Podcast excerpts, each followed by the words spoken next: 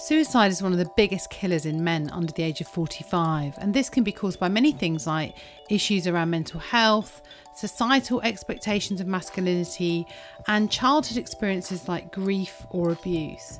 And I wanted to explore what modern masculinity looks like. So I'm joined by Jack Norman, who has worked in change management for five years.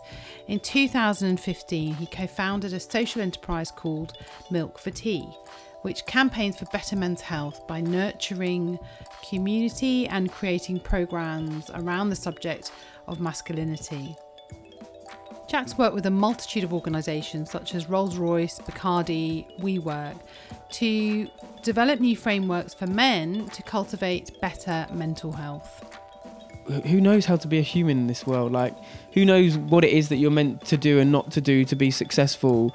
Uh, you know there's a lot of pressure about becoming entrepreneurs and not having a normal job anymore and not following what your parents did. And so there's a lot of factors that play into it. So actually how do you go the same thing as the you know the the younger guys like or, and girls how do you go back to creating these spaces where you allow that person to make those decisions for themselves as ever, if you've enjoyed this episode or if you think others might find it useful, it'd be great if you could subscribe to or rate this podcast.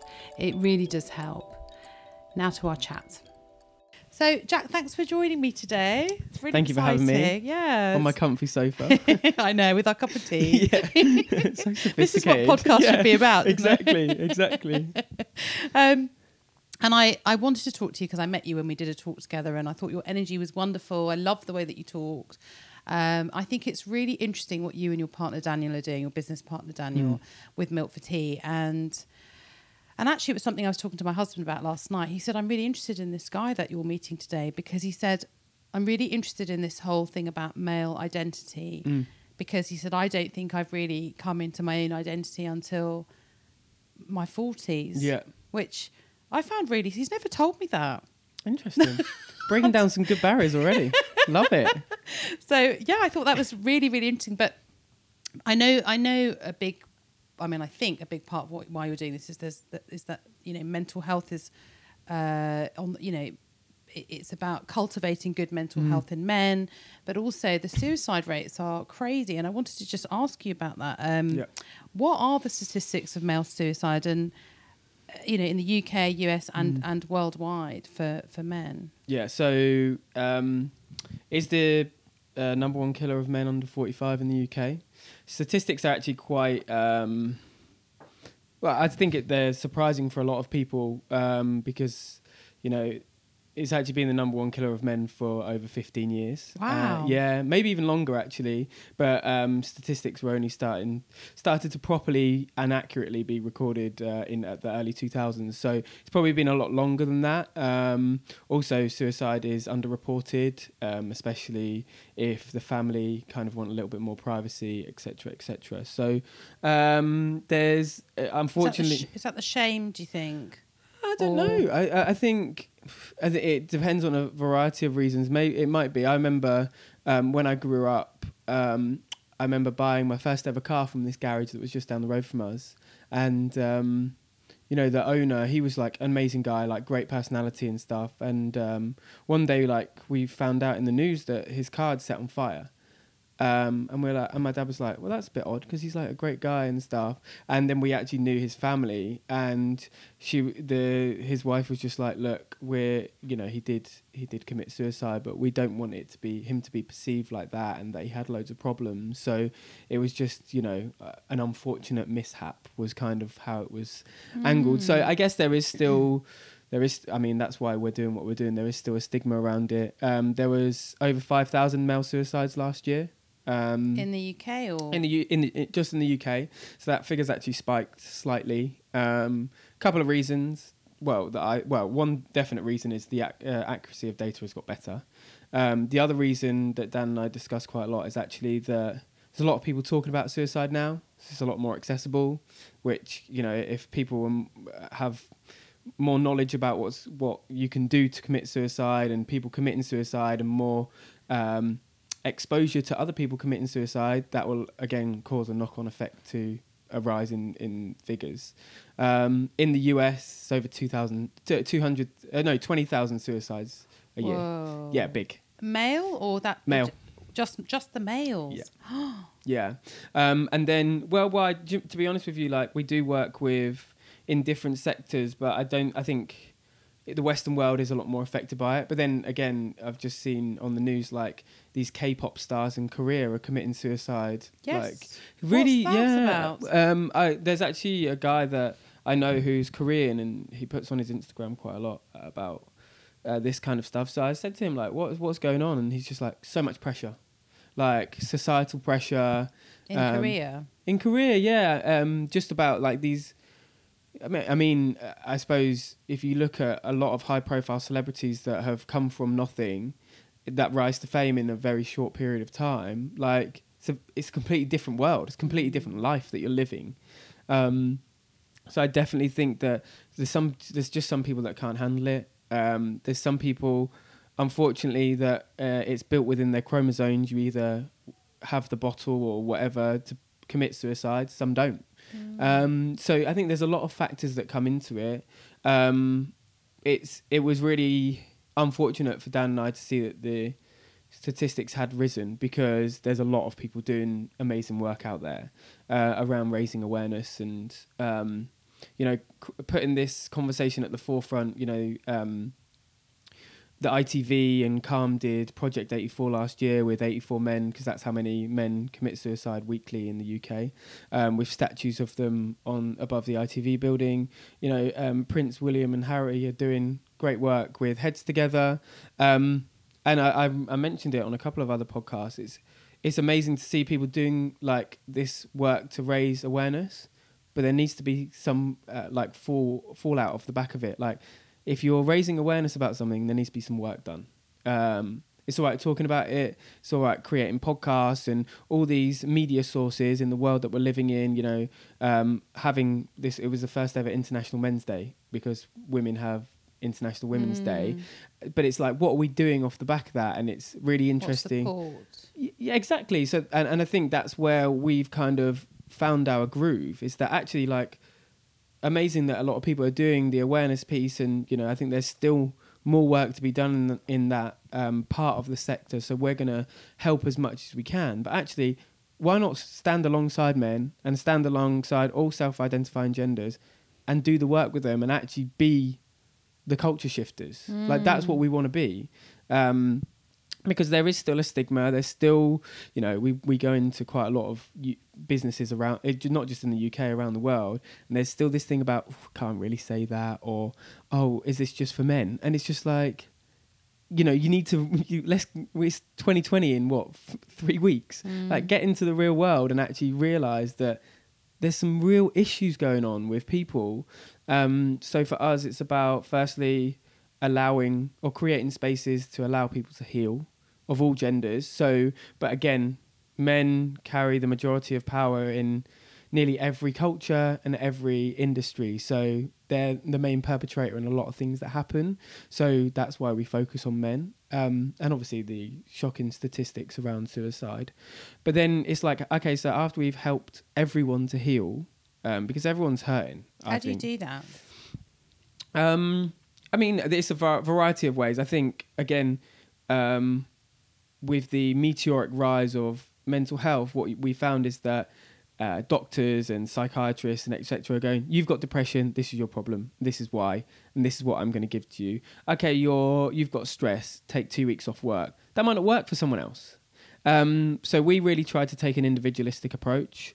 Uh, everything that we do is built on coaching foundations. So um, always a series of powerful and thought-provoking questions, which allows you know people just to kind of actually internally think about what's going on with them and create their own internal solution and answers. Um, I think creating space and community is completely uh, huge to what we do. I remember we were in Jordan uh, in June, like the country Jordan, and um, the, it was the first ever time that they'd had a men's circle there. First ever time. Mm. Um, and actually, it's like, okay, so we're brought together as a men's circle. Like, the first question that we ask is, can everyone tell us why they're here? They want community. They want to have a, spa- a safe space to share the things that they're going through. They want to have like men that they feel comfortable around and it not be perceived as you know gay or you know that whatever they you know whatever culture tells them to so i think that really broke down a lot of barriers for them society in society and in culture but it's how do you keep that consistent and how do you make sure that people are healing from that by being the true the truest self that they can be mm. within that Mm. space then what we want to do after we help them to heal or kind of mend some of the the hurt that they're they're feeling is really help them to grow. So how do you allow someone after you've gone through all the things that you've gone through to then thrive Mm. and you know be the best person that you can? So with our workshops we have a workshop series based around masculinity called modern masculinity. But then the other two strands that we have are personal development and professional development. So again it's it can transcend into any industry. It can be relatable to any person but it's progressing that conversation forward in a controlled environment but a very very safe space What does modern masculinity look like? Good question. It is, isn't uh, it? Yeah, no, yeah, it is. cool, you should do this for a living. Um, it's, it is a good question. I think um, changes every day, if I'm honest. Um, I, s- I think for me, you know, it's it's really interesting. When we we obviously we've been working in this. Uh, well, it's not obvious, but we have been working in this uh, industry for about three years now. And when we first started, there was no one else really doing what we were doing. So Mm. a lot of what we have done and what we've experienced has actually been based on research and so um, one of the things that really makes um, us tick is that there was a research um, a research project done by the uh, Telegraph. It interviewed 50 men and 50 women. So it asked I asked the men, as a man, what do you think a woman? What are the characteristics that a woman looks for in a man? And it asked the woman, well, the women, um, what characteristics do you look for in a man? So similar question. Mm. So women, it's, the answers are just like crazy, like in contrast. So men thought it was financial stability, um, power, and then I think emotional stability was like fourth or fifth on the list. Mm. Gosh. For women, emotional stability was top, uh, vulnerability, uh, and then I think income or financial stability was a little bit lower down. So Mm. you can see where the mindset is at where we're in society. So I think f- modern masculinity or being a modern man means being the truest version of yourself, whether it's you need to cry, you need to laugh, showing your emotions, um, staying true, truest to yourself in any situation. Because I think we're, especially in the world that we live in, with where social media is so prevalent, it's like okay, so you can go out and be a lad Mm. at the pub, and but then go and be sensitive to your uh, like around your girlfriend. But why can't you be sensitive in front of the lads at the pub? And you know, if there is something going on at home or you are having a bit of a tough time, like why can't you talk to them rather than putting a front on it? Um, so I definitely think like some characteristics like vulnerability, sensitivity, um, living, uh, you know, in the truest version of yourself, really would contribute to us actually progressing forward what it means to be a man in the current day. Mm. But again, that will change in situations and it will com- continue to develop when, you know, um, there is pressures from society, cultural pressures, economic pressures. Like there's, I think there's loads of different triggers that Mm. can actually allow that to vary. So I kind of went a little bit around the houses, but I don't think there's actually one answer to that. I think, and I think again, it's very individualistic to the person. Mm. Um, but I definitely think there's some kind of parameters where we should be looking at what what modern masculinity looks like because modern masculinity shouldn't look like wolf whistling, cat calling, sexual and, uh, and domestic Yeah, abuse, you, which which is what it used to look like. Maybe 70s, 80s, even early 2000s. Like that was still kind of the norm, Mm. and that's why we're seeing such a backlash now when people get a little bit older and they go, actually, I experienced that like 20 years ago. That really wasn't right. But I never dealt with that because society didn't allow me to deal with that. So, yeah, a little bit around the houses, but that's kind of my standpoint. Yeah, and I, it's very much what you were just saying. It's about being your authentic self. Mm. And you know, my husband and I were talking about it in bed last night. Actually, we were talking about our hus- uh, our child. We've got two girls and Mm. a boy, and we were saying, out of the three of them, he's the most sensitive and yeah. Like so sensitive. And we were saying, how does how does that change? You know, why does that change? Like, what Mm. happens to that child Yeah. that they're so sensitive, and yet by the time they get to their twenties, it's not the done thing to be that. You know, Mm. and where does that go then? It goes internally to them, Yeah. doesn't it? And then it builds up like a pressure cooker. yeah, and then it explodes. It's it's interesting actually because um, we like sometimes or there's been times where we've been really challenged about um, children and like the role that we need to play um, as society to children. I, I remember one like really clearly where it's like a guy was like, you know, these kids are going to be bullied at school, so we Mm. can't change that. And actually, we turned around and said, no, we can't. But if you're their parent or you're their auntie and uncle or whoever you are, and you have a relationship with them, telling them to man up and not to cry will then actually conde- uh, condone that behavior and continue it to, to go and Mm. actually bottle it, bottle it up. So how about next time they're like, you know, I'm being, I'm having a really tough time at school, or I feel like I need to cry. Go, okay, cry, please, let it all out. Let's have a talk about it. Yeah. Um, so I think, and I think that's another. Uh, we've we've had some really nice feedback from some people that have wanted to help us, Uh, and I some I, I ask them all the time because I'm like, why are people giving their time to us? And people have like said, I wanna I wanna help change the culture so my my children grow up not having to deal with some of the issues that are going on now. Mm. I think that's so important to recognize um, when you have a responsibility to um, a child or uh, you know your nephew or whoever it is that actually you know as individuals we can contribute to that culture change. We can con- contribute to making this world a better place to live in and the day-to-day experiences of everyone. So actually, why not? Mm. Yeah, it's like a big wound, isn't it? You know that we we're, we're trying to heal, and it's those little steps, isn't it? And Yeah. and talking is is is one of the biggest.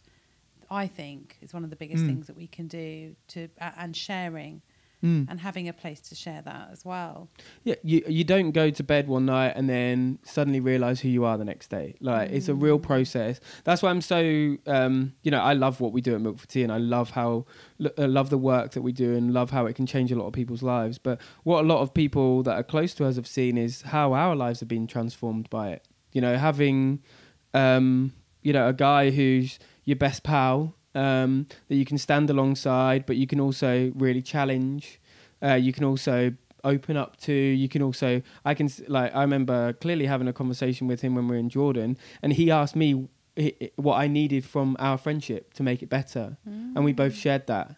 And uh, there's still stigma around that in society where a- actually asking another man for something can be condemned as whatever Weak. a weak or you know um, so- Failure. failure Mm. and so i think we're really lucky to have that but then also we're lucky to hold each other accountable actually it's funny because then if you take that into your everyday life like i was at um the pub with one of my mates uh, a couple of months ago and this was like really like pertinent for me at the time so i was just like he was like core that bird over there is fit. And i was like imagine if that was your daughter. Would you like someone to talk to you about that? And he was like oh leave it out mate. Like and i was just like no i'm not like being in, like trying to be a douchebag or anything. Yeah. i'm just i'm trying to open your mind a little bit. And i'm not perfect. Like i've probably spoken about women or whoever in a derogatory way at some point in my life but i'm actually trying to better that. So the experiences for women are better.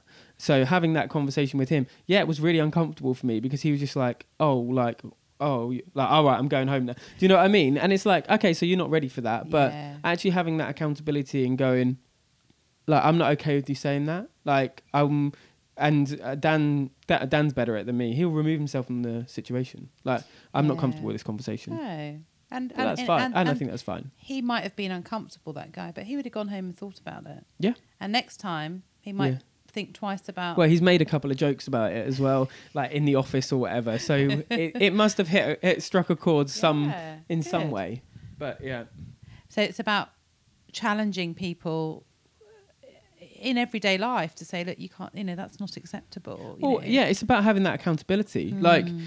if um, if we continue as a culture to allow people to catcall, like when they're wa- walking down the street, and you know, women and members of the LGBTQ plus community to not have great experiences because of men, then we're not doing anything about it. We're not driving anything forward. So, Mm. actually, how do we have that accountability? And that accountability starts with us and us us taking ownership when we hear something that isn't cool or we hear something that we don't necessarily agree with, or actually think about it from the perspective of the person that is receiving that. Like, is that okay to do that? Mm. Um, and this is, I think, this is why um, our work's really important in like corporates because usually the big boss is a man. Um, so they're very like then you either have two. Well, you usually have two things. The- power was is with men, and there's a fear culture. So then, if someone speaks out against that, then they get shot down immediately. And it's Mm. like, okay, but and usually that's a woman that's like going against it. And actually, like if that was a man, would you would you have cut them off, or would you have um, shot down their idea or not listened to it? Probably not. Mm. And again, that's because men have had the power for many years, and we're kind of stuck in this way of okay, so everything that a man does is right, everything that a woman does isn't right, so we're Mm. going to go with man. Yeah. We need to, que- you know, it's questioning those, isn't it? Yeah. Yeah.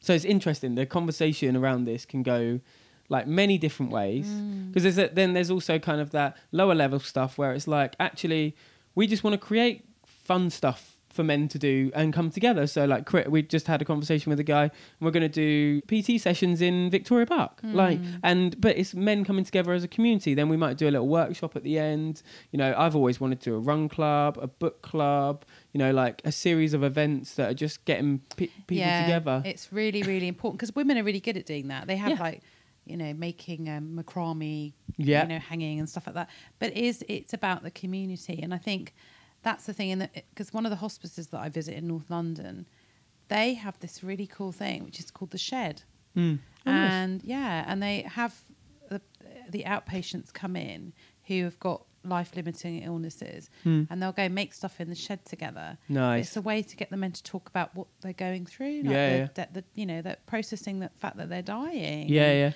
Because they've got no nowhere to go to talk about it, so they use those the tool the, the, the tools in the shed and Yeah. projects to give them to encourage that sort of sense of community within the group and Mm.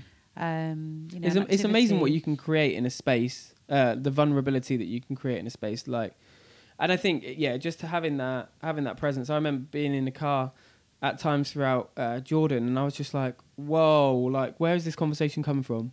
You know, Mm. because we'd been fairly vulnerable about our experiences, and then people just kind of feel like, okay. But these guys are being vulnerable. I can be vulnerable, and I can talk about it. And you know, it was at the time when um, it was Eid, and there's a lot of pressure on the men there to gift something to all of the women in their family, Mm. and some, you know, some of their families are like twenty have twenty women in there. So even if you just give in thirty quid to them, that's six hundred quid, and it's like so there's a big pressure on them, and it's like actually again that's a very um, cultural thing, but actually hearing the men go. I'm, you know, I feel really under pressure at the moment because I need to deliver this. Mm. Don't know where I'm getting the money from.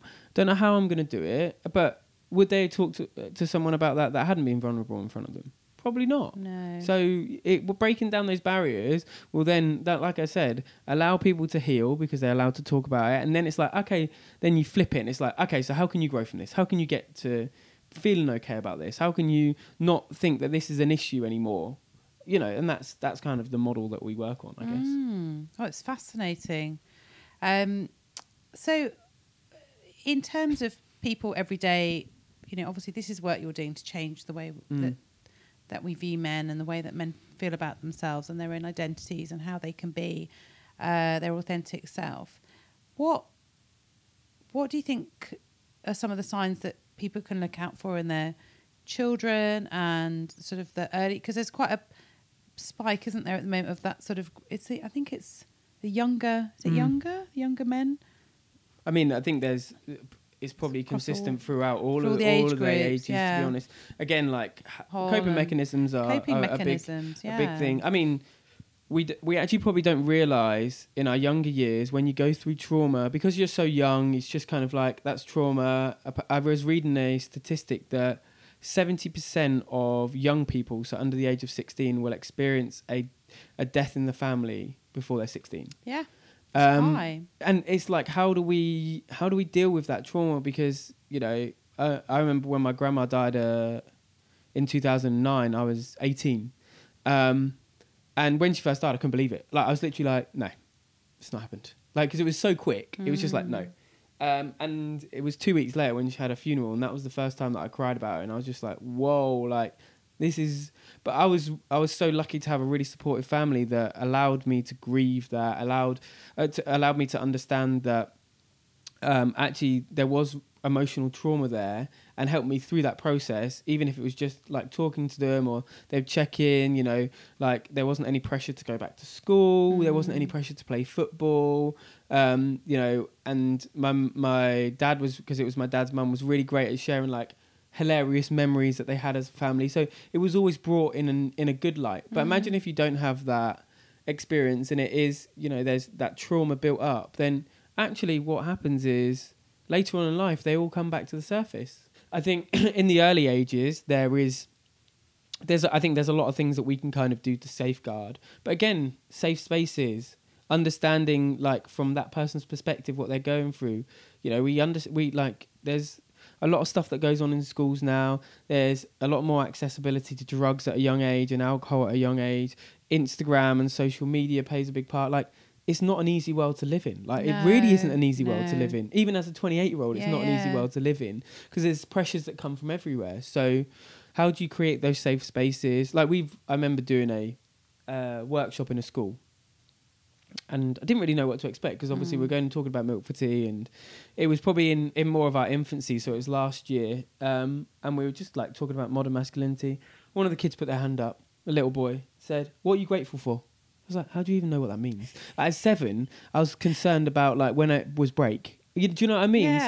So I think they're a lot, they're a lot more advanced than we give them credit for. And actually, like, so dealing with someone that is a lot more advanced, how do you create those spaces and allow them to be the truest version of themselves mm. to then actually overcome those things?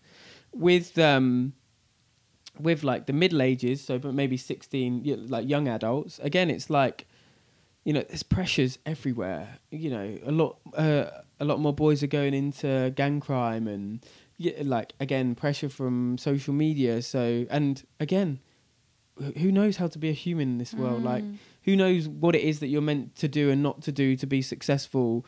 Uh, you know, there's a lot of pressure about becoming entrepreneurs and not having a normal job anymore and not following what your parents did. Yeah. And so there's a lot of factors that play into it. So actually, how do you go The same thing as the you know the the younger guys like or, and girls how do you go back to creating these spaces where you allow that person to make those decisions for themselves more from jack in a minute the charity we are highlighting in this episode is that of mind.org.uk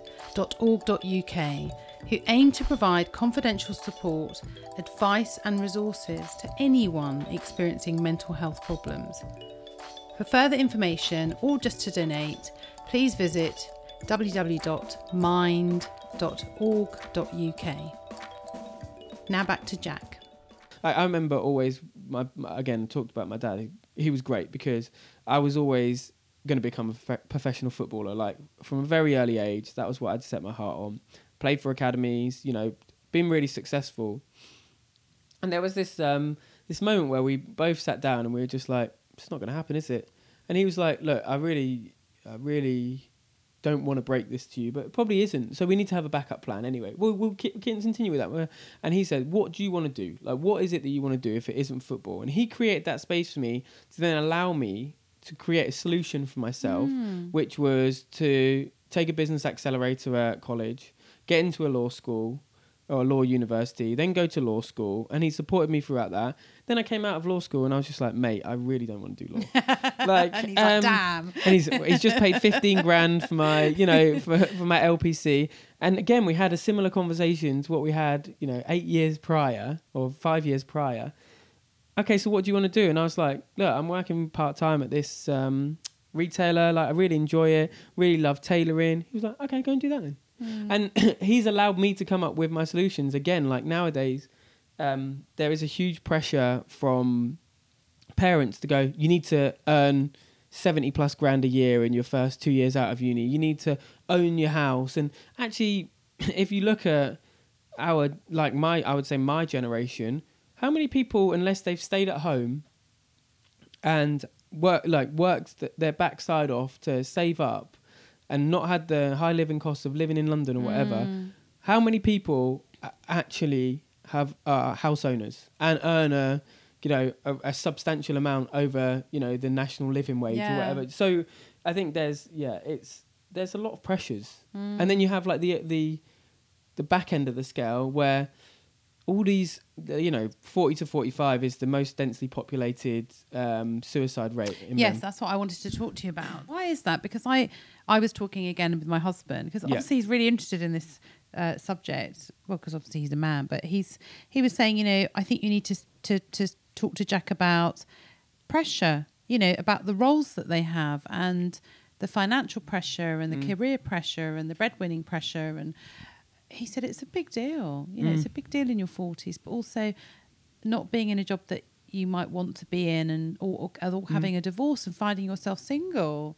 That's a that's a big factor as well. Yeah. Um, but also then you've got the other side of it, which, which is the stuff that you've brought from your early early life that you haven't Mm. processed and dealt with. That's now affecting you in your forties. It sort of comes back to haunt Mm. a lot of people, doesn't it? So, so can I ask you a question? Yeah. What, so where do you think those pressures come from? Um, well, for my husband, I definitely think it comes from him Hmm. because, although interestingly, I've given up work to do this this project, Mm. which is to get people to talk about death. So that's put a financial pressure on us, and I think since then he's been under a lot of pressure to Yeah. look after the family, Mm.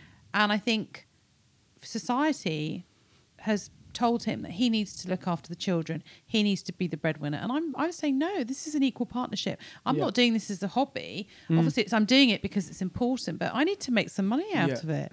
There's a society pressure. Mm. He's Australian. So he's come over from Australia.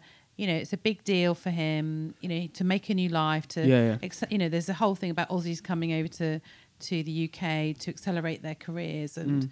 you know, he came over as a financial um, in the financial world. So there was a huge pressure in that. And um, I've always sat down and him said, "Why? Why are you doing this job? You know what? Mm. What are you getting out of it? We talk a lot about it, but I, I think a lot of it comes from himself Mm. actually as well, but also his opinions of what he thinks society uh, expects of him. Uh, I good answer. I think it's.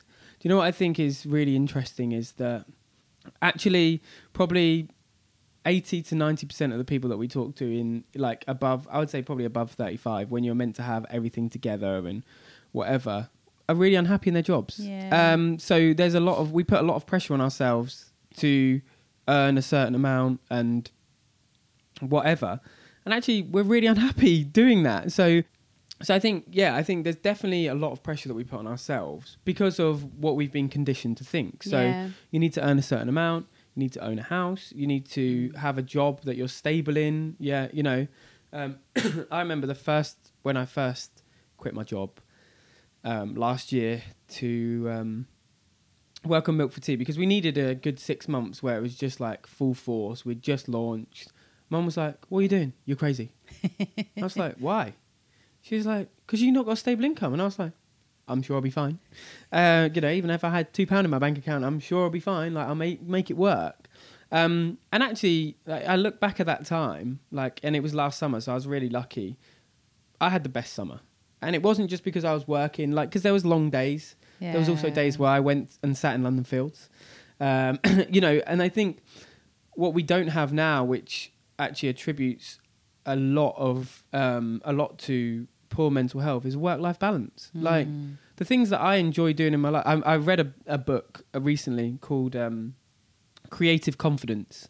Um, I can send you a link so you can Yes, put it in please. there. Um, and and it was a really good book actually. It was bought um, bought for me, and I thought it would be a book about like how to be more creative because I think being creative is kind of um, thrown around very loosely. So I'm, I spoke at a creative meetup, and someone came over to me. So how are you creative? And it's like. I put a skateboard on my wall last night. I'm creative. Do you know what I mean? Yeah, Um, built some like- shells. yeah, know. exactly. I can create a recipe from scratch. I'm creative. Like I think we're creative, and what this um, book there's a couple of lessons from it. What this book talk, taught us is actually if you create an environment, anyone can be creative. So there's they do these tests because they're a consultancy as well. They do these tests where actually they go into like financial companies or whatever and. Um, they set them task and like the big directors who have been in finance for like 40 years ago um, I can't do that. You know, I'm I'm a, I'm a numbers guy. And actually, what you find is they're really creative, like really creative. Um, and the second one was about um, you know actually um, being happy. What they uh, kind of gave as a tip is rating your day from one to ten. Mm. So if you rate your day one to ten, um, okay, so it's a four today. We don't focus on all the negative stuff that happened. Actually, in your day, what attributed to that being a four? So I know that I, d- I don't do it every day, um, which is a habit I'm trying to get into. But I know that if I cook for an hour a day, I know that I'm going to be at least above five. Mm. Even if I've had the worst day and I got up at six and I, you know, had to had worked until eight and then came home and cooked and then I knew that I had to be up for the next day. So there's already pressures. I hadn't slept very well the night before. I know that cooking will give me a five, a solid five, because that's something that I love to do. Mm. So then it's like, okay, so being happy and having a work life balance means finding those things that do, even if you have the worst day at work, finding those things to do to make you feel better. Yeah. Um, and I think like I've been cooking for at least, at le- and I say at least because sometimes it is like three hours a day, for at least an hour a day since June.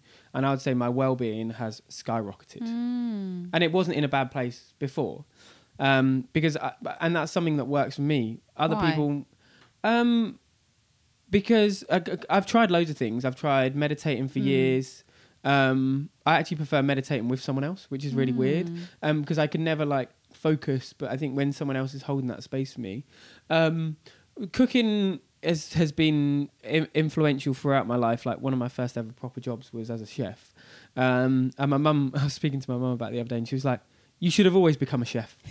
and it's like, "All right, mum, calm down."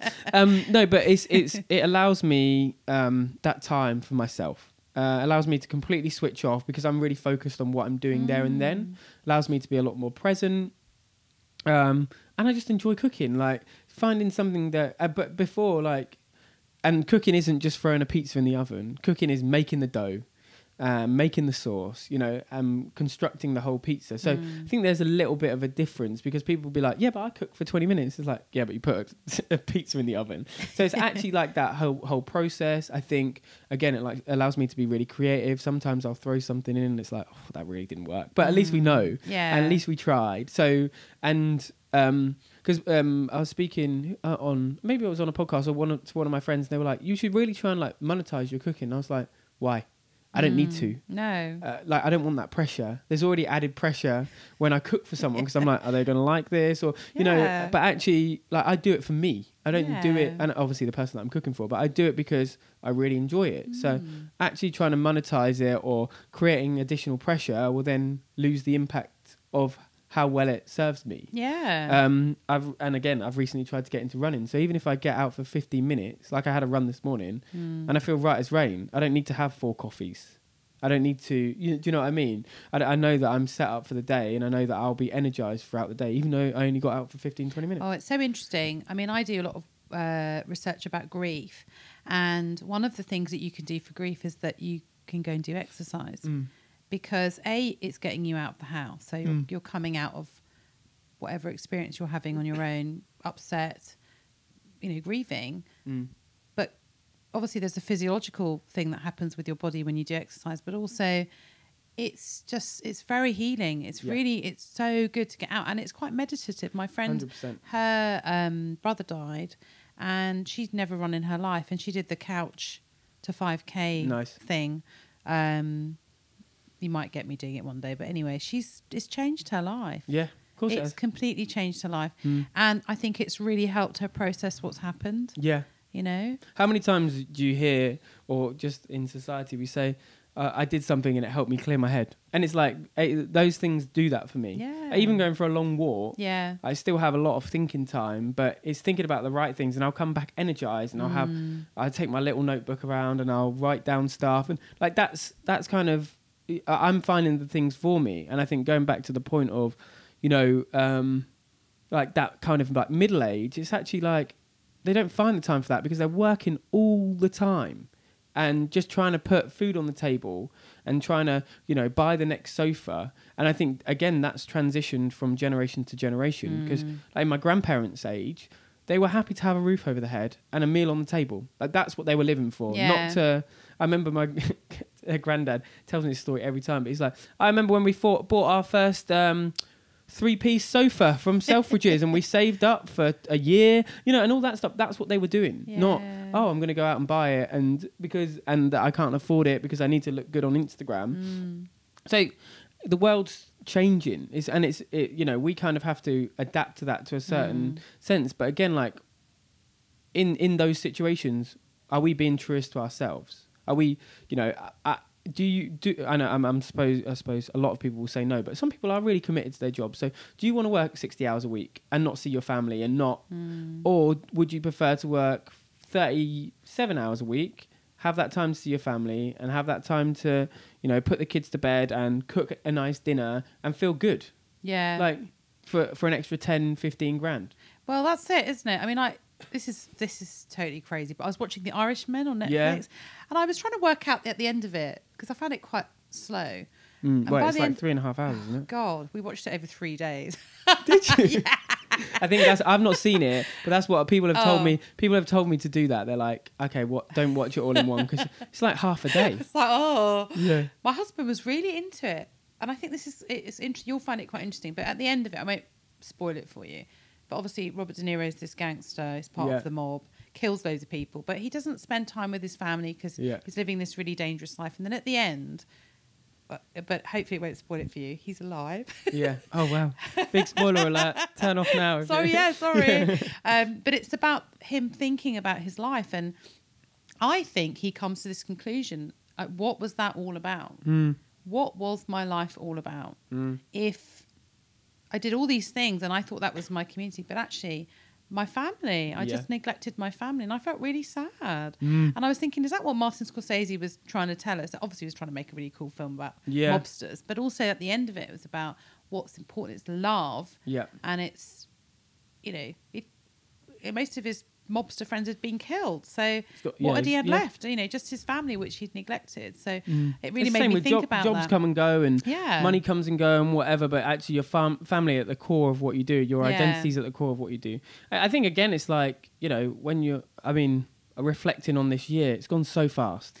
And yeah like you haven't even had i haven't even had time to really think. It's just like do do do. And we've been like mm. we've had some real great successes and i'm not taking those away but it's like you go 100 miles an hour. So when you do get that short time to reflect actually that's your time to go what is important to me? What am i going to take forward? Like there was a time last year when friends some of my friends were just dropping off like flies like just and that was actually a- leaving you or dying well, eh, no, no, not, Not dying, dying, not dying, say, not wow, dropping, not dropping that hard. um, but it uh, like, and I think for me there was a time when I was like, is there something wrong with me? But actually, like, I was just transitioning through a different period in my life where Mm. actually, like, the purpose that they brought to my life wasn't so relevant at that time. So I think, you know, that time for reflection is also hugely important because then it allows you to recalibrate and go, okay, so where am I putting my focuses? Where am I spending my time? But again, like because we we're conditioned to work, work, work, earn, earn, Mm. earn. When do you have that time? Yeah, and and also, you know, my husband and I we go on holiday. You have those two weeks you go away in the summer, and, and he's like, "This is this is all wrong. Why is it we're having this lovely holiday and it's like this two week Mm. thing, and why can't we integrate some more of this life into our normal life?" So that's what we try and do because Nice. it's ridiculous Yeah. that we all work, we go on these amazing holidays to have that time where we can reflect, Mhm. but you have to bring some of that back with you and think, how can then I, pro, you know, use what I've learned on that holiday Yeah. that I've enjoyed so much because I'm not stressed out, I'm not worrying about work, I'm spending time with my family, Yeah. and I'm relaxing, and. It's it's not enough. It's No. not. It's well, not you've got to find those meditative things. Like that's why I find cooking great because I, Hmm. I- subconsciously I'm like reflecting on the day Yeah. or you know um, getting out of London really helps me as well. Even if it's just going and visiting Dan in Bristol or my dad in Southampton or if I went to Sweden at the weekend, then it's just it, it's nice to kind of be a, away from your space and have a Mm. different headspace to think in rather than just completely your own all the time. So yeah, it's, I think it's interesting how we navigate through, but you know, time time's of the essence. At, at, you know, so we got. I, I know that we need to maximize uh, the opportunities that we have and our fullest potential, but there's also like, you need time for yourself, Yeah. which a lot of people don't have Yes. and that's you know um and i think like if we go back to the you know f- between 40 men between 40 and 45 is the most densely populated i think there's that like some of that comes to that but also some of the experiences like we are talking about with you know that they had when they were chi- Yeah. children or even that they, ha- they the pressures that they feel nowadays like okay if you're a 40 year old man then you need to have everything together you need to own multiple houses a holiday home you need to own a yacht like that's Mm. and but that's like what society is telling us. Mm. Um, It's a sort of consumerism society, isn't it? Saying, Yeah. you know, if you have this, then you've made it. You're Mm. successful. mm. And you just think, no, well, what, if you're going to have a heart attack when you're 50, But what, what's what, the point? But what, what right does society that you don't even know, like personally, what right do, does that have to tell you who you should be? Mm. Like, why can't you, like, and this is again the pressure that we face as humans, not just as men. Why can't we decide what we want to be? Why can't we? Because, and, and the, uh, the point that I was trying to make earlier about working so much is you're not happy. Actually, you're happy when you do the things that you want to do. Again, they might not make you money, Mm. or you know, they might not put food on the table. So you need to have a balance of both. But why can't we be a little bit more free to actually do the things that make us happy? yeah. Like I think the Swedes have got it great. Thirty hour working weeks. That's it. That's amazing. yeah, Yeah. thirty hour working weeks. You know, They come uh, up with great cars, great products, you they know. do. Well, they're they're all um, you know. I have a lot of friends out there, and they're all you know really entrepreneurial and are really Mm. creative. And I think Mm. that's because they've been allowed the space to do that. Um, and even when they had like full time jobs and they're getting paid a decent wage, actually they have the time to you know that one day a week to go. Okay, I'm going to go and work on this side project. Yeah. and I'm I'm fortunate to have been allowed that with my workplace as well. So I do um, three days a week now, um, which is great. So I do have the time, and I don't feel that pressured. But then, like yesterday, I was in, and I I think I sat at my desk for five minutes, and that was to eat my lunch. So you, you have like a contrast of days. Yeah. Here, you know, if I work, if I'm at home, I'm like, okay, chill, yeah, I'll go make a coffee, and I'm really productive Mm. because I have this time. But what, then when you're in that big corporate Environment. environment, you're like, oh, I need to go and see this person. Oh, I've got a meeting. Oh, you know, and like, you're not oh. doing nothing other than yeah, meetings. exactly. And then, but then you have work to do off the back of it. It's like, who's cr- who, are the fairies doing this work? Yeah, so do it at I- yeah, uh, well, exactly. Um, so I know that there is a lot of factors that contribute to that, but again, Mm. goes back to this identity thing. Are we doing the the things that are truest to our own identity? Because at one point in your life, it may be that you want to earn a ton of money so you can buy a house, because that's what's important to Mm. you. But then that might shift one day and go, actually, I don't want to earn loads of money now. Mm. I'm happy with you know just having enough money in my back pocket to make sure that I have food on my table. But actually, I'm going to go and travel the world, or yeah. you know, go for a walk every single day. Do you know? Uh, again, uh, having that time to reflect and go, what is it that I really want? Like what? And uh, this. So one of the most powerful questions that we ask uh, in our workshops is, what do you want more of? How many? What, who's ever? Has anyone ever asked you that? Me. Yeah. Yeah. My husband. We talk about Good. it all the time. Nice. But I think we're you know, we're both doing different things at the moment with our career. Mm. We're both in our forties. We've both decided he he's transferring from doing music for advertising to Mm. doing film music, which is a big leap. Yeah. Yeah. 100%. So it's like we're both starting careers Yeah. in our forties, which is really scary. Mm. Um, so we ask, yeah, we do, we do say, you know, he says, what do you want? And I say, well, I do want to earn some money, but obviously this is really important to me. I want to change the way in which we Mm. think about death. Mm. That's what I want. Mm. And I and I say, what do you want? And he said, and I say, do you want to be like a really successful film composer? And he says, no, I want to be able to earn enough money Mm. so that I can work on the projects that I want to work on, enable us to lead an okay life where we c- we're not scrimping and saving for stuff, Yeah. but where I'm happy. You know, it's not about being the Mm. best, biggest composer in the world. It's about being used for what he's good at Yeah. in, a, in, a, in a really good way. Mm. And I thought that was a really cool yeah, nice. answer. Yeah, yeah. Uh, yeah. And I think the best answers usually are the ones that carry emotion. So it's like what we normally get a lot more is for uh, what do you want more of fulfillment, excitement, enjoyment. Yeah. You know, fun. not yeah, not um, you know, things that you can kind of touch like money or whatever. It's actually like emotions and Mm. feelings. And I think that's a great mindset to have. So I think again, that's more if you ever whoever's listening, if they want to ask someone a really nice question, ask them what they want more of because you get to know who they are as well. Yeah. How So, uh, as an example, so if you ask someone how are you feeling, they go, "Yeah, good," but you can kind of see that they're not feeling good. Mm.